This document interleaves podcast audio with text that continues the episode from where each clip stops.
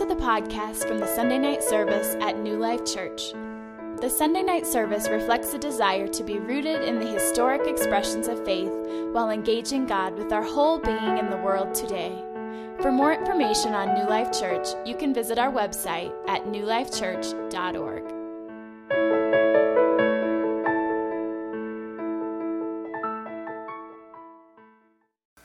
Well, good evening.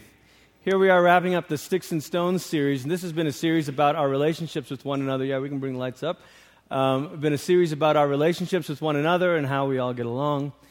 Uh, in a few weeks, October 31st, uh, um, I know we'll, you know, we, we sort of, um, we don't celebrate Halloween, but we may or may not get dressed up and go get candy that night, um, or have our kids do that and whatever.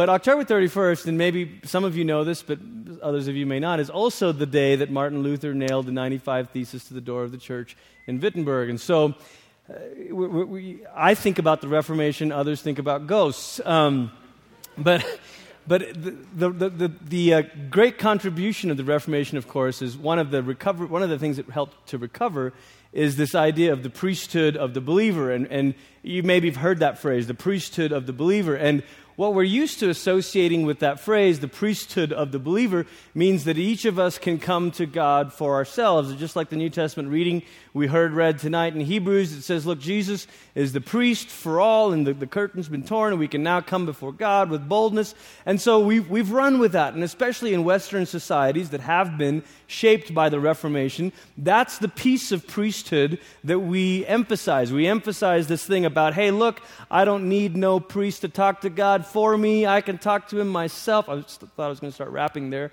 Um, I just kind of had a groove going. Anyway, uh, I, I won't do that to you tonight.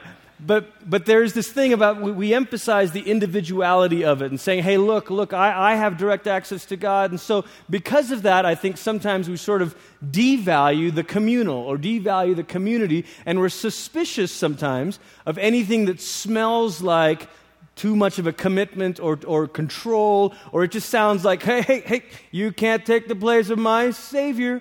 And we've, we've got this thing defined for us that it's Jesus and me, and priesthood, all, all, after all, is all about me and God, and it's sort of this vertical dimension.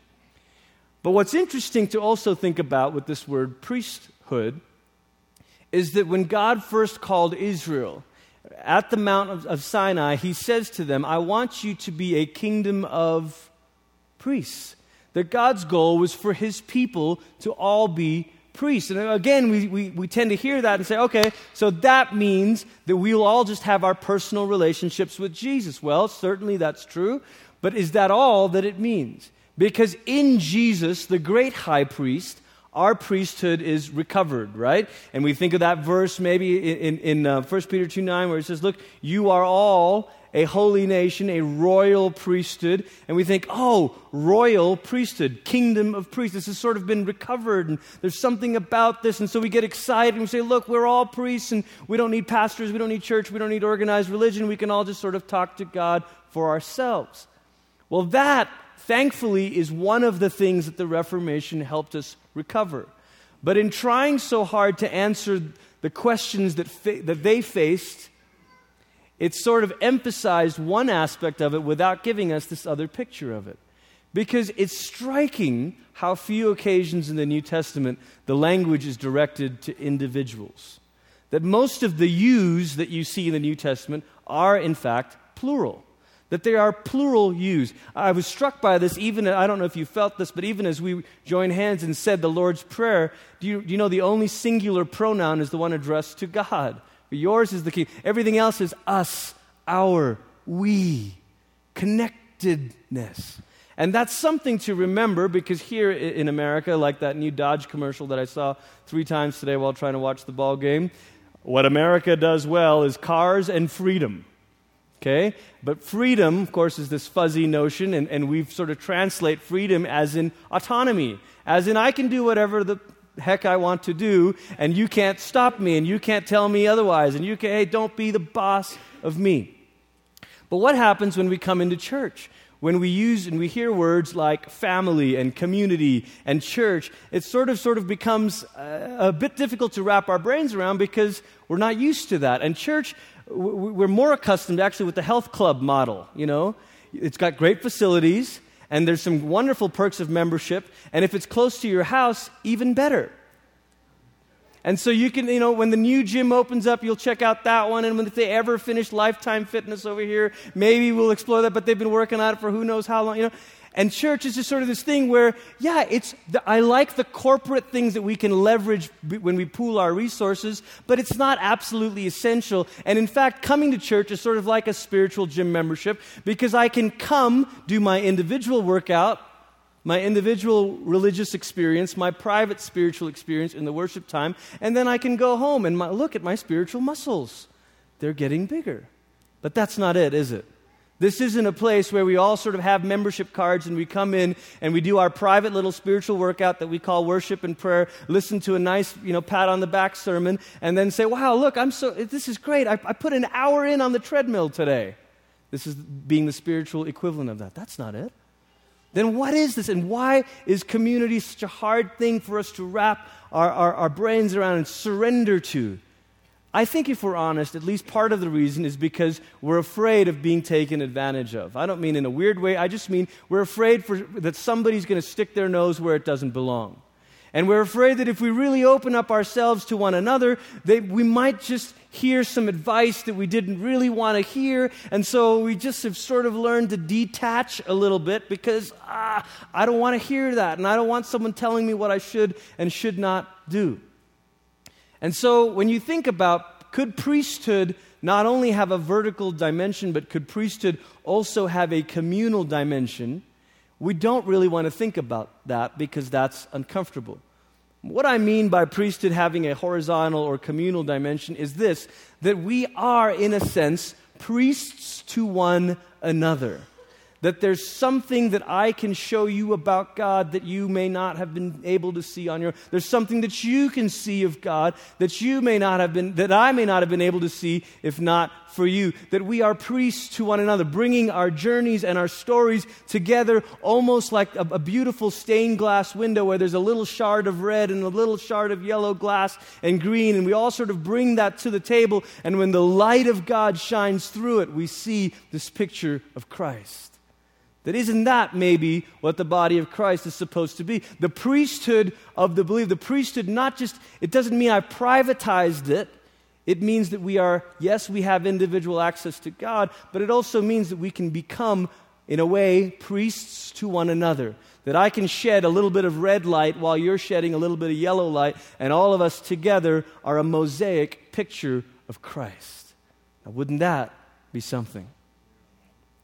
Last week we read this text, and I, I, didn't give it to the, to the guys to put on the screen, but let me just read it to you. It's Ephesians 4 29, and we read the first part of this Do not let any unwholesome talk come out of your mouths, but only what is helpful for building others up according to your needs, that it may benefit those who listen. And we talked about that word for building each other up. It literally is the idea of building, it's construction language. And we talked about how corrupt words are words, it's like trying to build something with rotten wood. And so he says instead, encourage, do the things, say the things that are helpful. But I think it's interesting that right after that he says, and do not grieve the Holy Spirit of God with whom you were sealed for the day of redemption. And how? How is it that we grieve the Holy Spirit? And he talks about the, the bitterness and the rage and the anger and all the stuff that we could do to grieve him. The New Testament reading passage that we heard out of Hebrews 10, it talks about Christ as our priest, but then all of a sudden, without much of a segue, goes into this thing about, and don't forsake assembling together. Now, that seems at first like an odd segue. Now, wait a second, shouldn't you say Jesus is our priest, and oh, by the way, we should also gather? Unless the point for the early Christians was self evident that Jesus being priest doesn't allow us to individualize our priesthood and sort of compartmentalize, oh, I'm just independent because I'm my own little mini priest. But it says that all of us together reflect and reveal God to one another. We are, after all, members of one body. Or, as we said last week, parts of the same song bits of the same melody. That word members, milos, mem- uh, part of the melody, part of the tune. But the danger of this is we've probably seen, if you've been around church for any length of time, you've probably seen a couple of different extreme versions of this when we talk about spiritual direction, opening up your lives to each other, letting someone be priest for you and letting you be priest for someone else in, in, in, in, a, in a way, in a poetic sense. We've seen abuses of this because maybe you can think of a leader one time who, who started to get too much in your business and started to tell you what to do in your marriage and, and wanted to know how much was in your bank account. And there's, there's weird stories, we've heard them, of people who kind of use their quote unquote spiritual authority to really be a busybody. And so we've kind of swung to maybe this other side where it's like, well, we're just sort of being relational and it's just sort of organic, but then organic and relational becomes code for sloppy, accidental, and unintentional. So, well, we have relationships with one another, but man, we just don't want to get into this controlling thing, and so we just don't do anything. And I want to say something, but I don't know if I should. I don't know if I have that place. And I wish someone would tell me, but I don't want to ask them because if I ask them about this issue, then maybe they'll come give their advice on every other issue. And I just, yeah.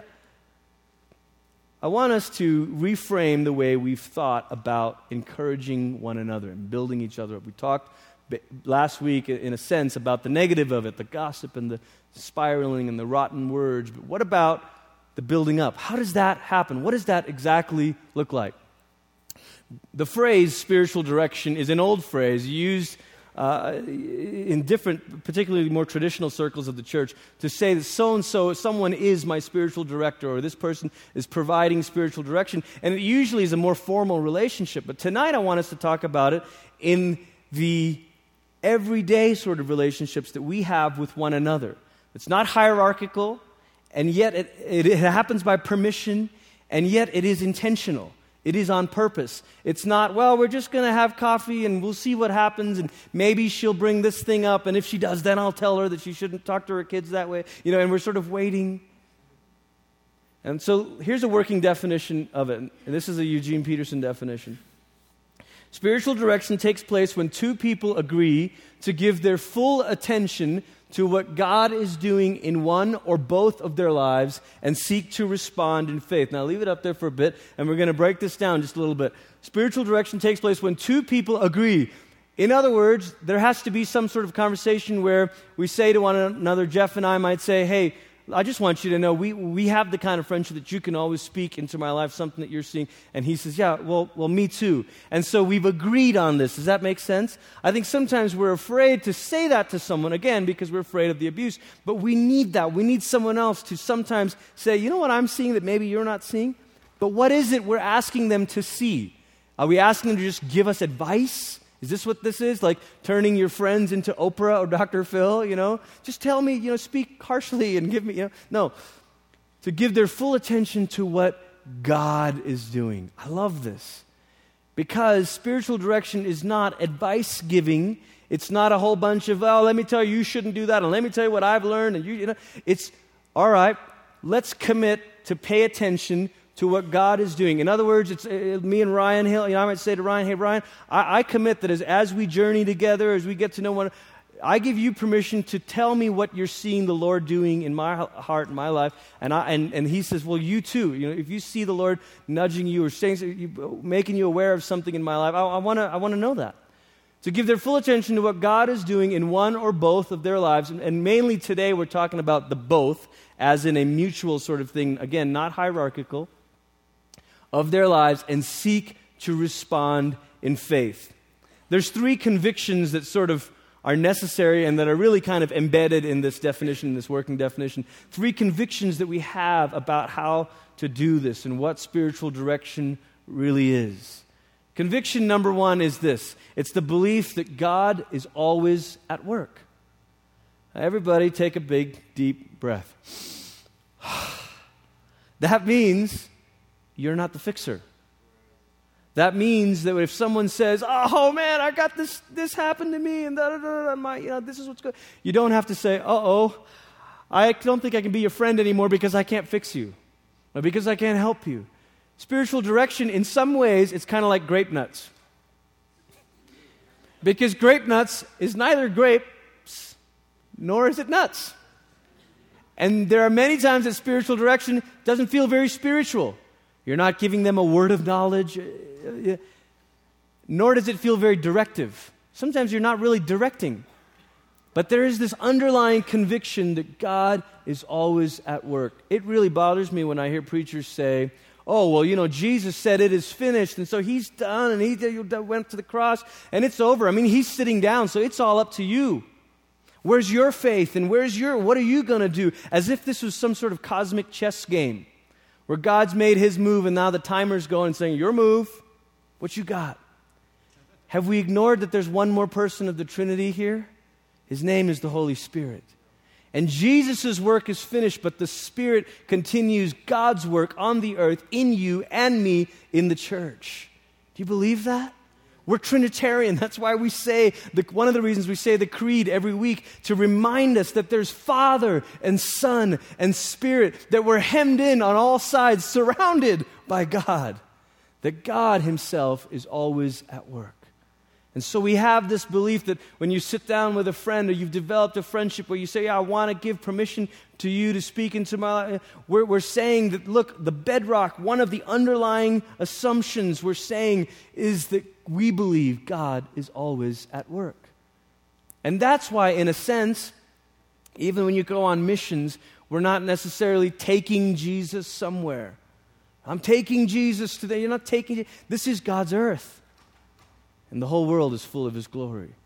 And the Holy Spirit is at work in people's hearts, particularly the hearts of those who are surrendered to Him.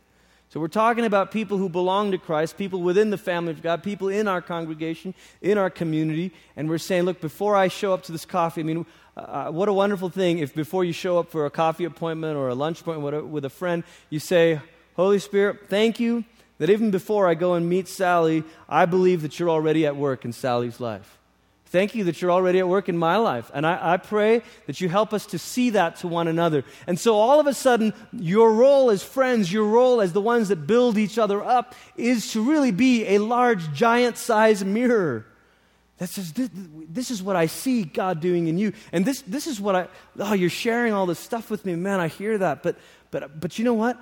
I wonder if and it's always good to phrase it that way. You know, I wonder if, could it be that the Lord is, you know, and you're, you're kind of like spiritual CSI, you know? You're looking for the fingerprints of God, of the Spirit at work. You're looking for the Holy Spirit. You know what? I, I just, I'm listening to you unload, and thank you for sharing all this stuff. I just, I just wonder if the Lord maybe is working this, and they say, huh, that's, that's, really, that's really good. I have friends that we, have been friends for, Holly and I have this couple that we've been friends for, with, for, close friends for a long time, over a decade. And um, earlier this summer, we were having this discussion, we were telling them about a situation uh, in, in, our home. And, and, and uh, one of them says to me, pr- pretty directly, because we have this kind of permission, Glenn, do you think that you've always gotten what you want? It's like, no. Yes. Maybe.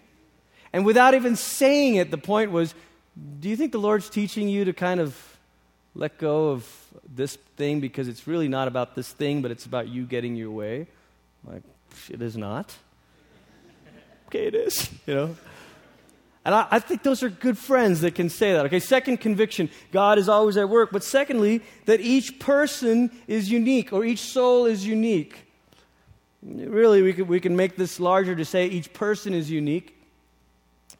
And what I mean by that is we're not coming to people with things we heard on Twitter that day, you know? Oh, oh, I just saw Pastor so and so tweeted this, and I'm just going to give you this advice right now. He says that, that every time you do this, then God will do this. Please, to be a community of faith, a vibrant congregation, we've got to do more than pass on cliches to one another. Cliches of like, well, you know, I mean, I don't know why that happened, but God has a plan. That doesn't help anybody. You see someone grieving over something or someone lost their job, and you say, Well, God closes the door, He opens a window. Where? Like, the Noah's Ark? Or, I mean, like, what? We've, we, to, but to, to, to respect one another enough to say, you know what, each person is unique, each story is unique. But you know, the downside of believing something like this is it means you've got to slow down with one another. It means you're not going to have 10 or 20 of these relationships. You might have two or three. Because it takes a long time to say, you know what, I've been listening to you, I've been hanging out with you, we've been friends for a while, and I kind of I, I, I see what's going on. It also means that nothing is just conversational filler. I think we have this thing sometimes in church where it's like, well, yeah, yeah, you know, we were talking about the kids and the job and all this stuff, and yeah, then we got down to spiritual things. I just need friends that I can talk about spiritual things with. Heard people, people say that sometimes, you know? I just need, I just need some, uh, I mean, I don't want to just talk about their kids and their schedules. I want to talk about the things of God with someone. There was an early heresy in the New Testament called Gnosticism that has continued to plague the church. And it's the belief that everything material and physical is evil and inconsequential, and the only things that matter is not matter, but spiritual things. And we still deal with that because we think it's holier to pray together than to eat together. And it's more spiritual to attend a night of worship than it is to go to a ball game. Look, if you can't be at the night of worship, don't be at the night of worship. Go with your friends to a ball game. You know what I mean? Like, I'd love for you to come to the night of worship. I'll be part of it. I'm excited about it. But it's not like that's where God is. God's with you wherever you go, wherever two or three gather in my name for a meal, for a ball game, for a conversation. Does that make sense? And I'm saying that to say this. Yes, it's important that we gather together for worship and prayer and the sacraments. Oh, yes. But the other parts of our getting, because each person is unique, it means that every part of their story matters. That we're not sort of screening out, oh, yeah, I, I don't know, they said something about their job and whatever, but, you know, I just wanted to know how their quiet time was.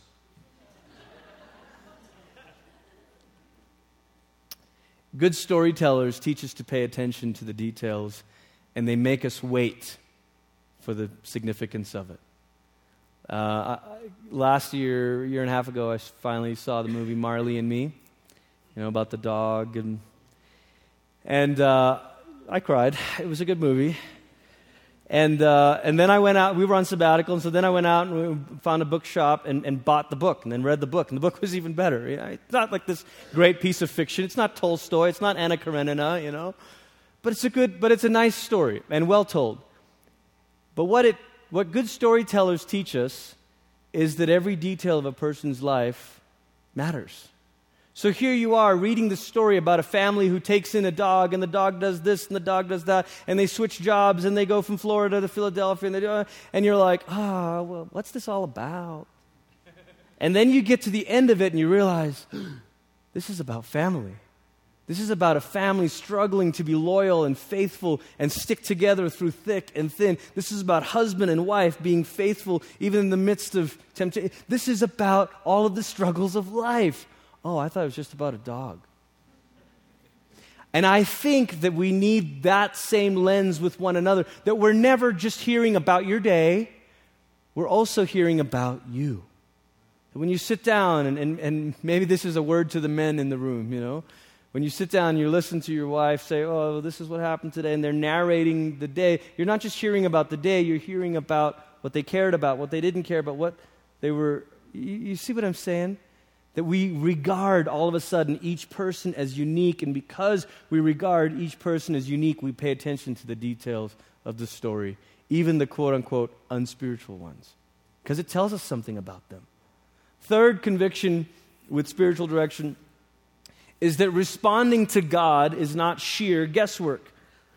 Remember, in our working definition, it says we're going to pay attention to what God is doing in one another, and then we're going to respond in faith. In other words, we're not just going to say, Oh, yeah, I think God's teaching me to worry less, but we're going to say, Well, h- how do you think you could respond to that? What do you think you could do about that? And the response to God is not sheer guesswork. What do I mean by that? We've had 2,000 years or so and longer in some practices, of walking out Christianity, of spiritual practices. But all of a sudden, we feel like we've got to reinvent the wheel. So someone says, I'm really struggling with uh, uh, uh, just, just, I just, every time I see a new Apple product, I just want it. You know? It used to be called avarice, like greed. Now we call it, I don't know what we call it, cool, you know, stuff. I just, I'm a gadget guy. But that responding to God is not sheer guesswork, meaning we can say, well, if that's what you're struggling with, have you ever thought about going on a fast, as in don't buy another new gadget for a year? what? Whoa, don't be legalistic now. These are spiritual practices. We've had long histories of men and women of God who said, look, if you want to know Christ better, it's not like we're just sort of left to wander out in the woods. There are some well worn trails. Use the trails. There's well worn trails of fasting, of prayer, of engaging God, of studying the Gospels, of just reading over and over again the life of Christ in the Gospels. There's all kinds, there's psalm praying as in waking up each day and saying, I'm going to pray a psalm today and I'm going to pray it as if it were my words. This isn't sort of the thing where you say, Well, I just feel like God is teaching me to like really pray more, but I just don't know what to do. So just pray for me that I'll become better at praying. Or, how about we pray the Psalms together? Well, I don't want to get all legalistic with this. I just want to follow the Holy Spirit. Broadly speaking, the disciplines or spiritual practices fit into two broad categories. One are the disciplines of disengagement, things like fasting or solitude or a silent retreat or things like that, okay? And, and then in another broad category, there are spiritual practices that are disciplines of engagement, where you're, you're intentionally engaging, whether it's in service or in meditating on the scriptures or in prayer or whatever, whatever it may be. But these are well worn paths. All through the month of November, uh, for the three Sundays, three sun, first three Sundays in the month of November at New Life Sunday School in the mornings, we're going to be talking about spiritual practices.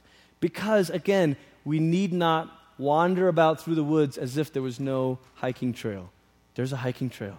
And there are great men and women of God who have gone before us. That's something to be grateful for. Amen? In a sense, you could say there are three questions that we could ask one another without necessarily doing it like this. You don't have to carry around three by five note cards and you sit down for coffee and say, hey, hey, how's it go? Question one. You know, my hope is that this just sort of becomes part of our flow. And, and question one is, what is the Lord doing or, or saying in your life? Now, I, I will say this. Sometimes the best way to figure that out is not by asking it like that. Sometimes the best was just, hey, what's happening? Oh, well, you know, it's been kind of crazy. We've been stressed out and you know, um, husband got laid off, or we're just we're searching for a house, or whatever, you know. And there's all this stuff that sort of they tell you what's going on. You say, oh man, that's it, and you keep talking, you keep talking. Uh, or maybe you're close enough friends, and someone says, you know, I just um, my daughter at preschool is just crying and not wanting to go in, you know, and I just we're worried, and we're just, you know, wow, yeah, wow. Hey, I, listen, I'm not I'm not here to tell you like what to do or anything, but you think that the, maybe the Lord is this is a good occasion to kind of learn to trust Him. Yeah, I mean, uh, yeah, sure, that's true. Or, or phrase it like another question. So, so in the midst of all this, what do you think? Where's the Holy Spirit? What do you think God is? I don't know. You know, I just I feel like I have been dealing with anxiety a lot, and yeah, I mean, maybe the word is. And I, we just finished a Bible study with a couple of guys, Wes and Jeff, and a number of others. And and one of the things we we we all said before we began is if you were to say one word for this season in your life, what's the word? The Lord is making me a man of, so, oh, I don't know, maybe, maybe trust, or maybe patience, maybe faith, maybe boldness, you know. But just a way to kind of say, can we train ourselves to pay attention to what God may be doing in the midst of these situations? Does that make sense? The second question is, well, how can you cooperate with His work? Or bluntly, what are you going to do about it? Because so many times people will say, Oh, well, I just, would you pray for me? We're just going through a tough time and we just need prayer. Well, that's wonderful. Pray for him. For sure, pray for him. But what if you develop the kinds of friendships and the kind of permission you've already agreed on this permission that you could say, Yeah, I'll pray with you. But hey, how about this? Why don't we memorize some scriptures together? Why don't we memorize some psalms together? Some psalms of prayer uh, when, you're, when they're going through anxiety and things like that. Oh, some Psalms of confidence, they're called. Well, No, I never. Okay, yeah, sure. I'll, you know. And again, you're helping them respond. Does that make sense? So it's not this, I'm put my money in, you pray for me, and then, okay, see ya. You know, but to say, well, how can we help one another? How can we challenge? Okay, what is, what, what could you do with this? And then thirdly, how can I help? How can I walk alongside you in this? I'll, I'll say this. The, it's very difficult to do this on a mass scale. I don't think you can. I think you have, there are seasons in your life maybe, and you say, you know what, maybe these two or three or four relationships, these are the ones, you know. But then to really kind of stick with that and work with that and talk to one another. And when you see one another, say, well, how, what's, what's happening? I have some friends who are very direct. Okay, Glenn, so you just shared all this. Well, what, do you think the Lord, where do you think the Lord is in this? Oh, I didn't really want to think about that. Or worse yet, so Glenn, what, what are you going to do about this? Uh, nothing. I was just hoping you, you know you pray for me and it would get better. You know. How can you participate in the Holy Spirit's work? This is not a us working and God. This is we're talking about participate. See, here's the thing I love about God: the way that God works with us. It's always a participate. It's a join me in this. It's like Jesus saying to the disciples, Come, follow me. Do this with me. And so the Holy Spirit says to all of us, Look, I'm, I'm working in you. I am always at work. But I'd like you to join me in this work, would you? Would you join me in this? And this is how we can help one another. We can say, you know what? I wonder if the Holy Spirit's doing this in you. And, and, and how do you think you could join him in that? And hey, even better, how can I join you as you join him, as we join him? Now there's a beauty in that. And then all of a sudden, it's not me and my private relationship with Jesus and you and your private relationship with Jesus, and we sort of wave to each other, oh, how you doing? Well, I'm good. Well, yeah. But we're starting to say, okay, we're not going to live in the sphere of this heavy handed, controlling relationship thing. Sure, we need boundaries and all of that. That still matters and that's still important. And, and you, we do need to get better at saying what places people can speak into and what places they can't. I get all that. And it's also good not to have just one person speaking into it. It's great to have a myriad of voices. There's all of these disclaimers we can say. But the point is this growing up in Christ requires each other, requires the willingness to say to someone else, let's both pay attention to what God is doing in my life and your life, and let's tell each other what we're seeing. As we talk, as we have conversations about ordinary stuff, can we challenge one another to, to respond to Him in faith? And more than just challenge, can we walk alongside one another? See, my role is not to do that for you. My role is to help us do that together. Is to encourage us that. All of the leadership, all of the works of the fivefold, all of that is for us to say, can we be the body together where each joint supplies what the other needs. And we learn to trust and risk and pull back and try again and fail. And, uh, uh, uh. But to have these sorts of intentional conversations where we say, okay, um, we've never really solidified this or said this clearly, but yeah, I think, I think let's do that together. Let's, let's take the next few months and pay attention to what the Lord is doing in each other's life. Does that make sense? Can we do that? A slow, long process? Amen. We have a very important thing to do tonight, and I know you probably remember the vote about the service. But let's pray, and then we'll segue into that. So don't leave during the prayer, because your vote counts. Our Father, thank you that we belong to you. We thank you that we are in the family of God because of your Son, Jesus. Help us to live this out. Holy Spirit, work in our hearts. Teach us to take the risks of allowing others in and uh, maybe help us to think of one or two or three people that we already have this friendship with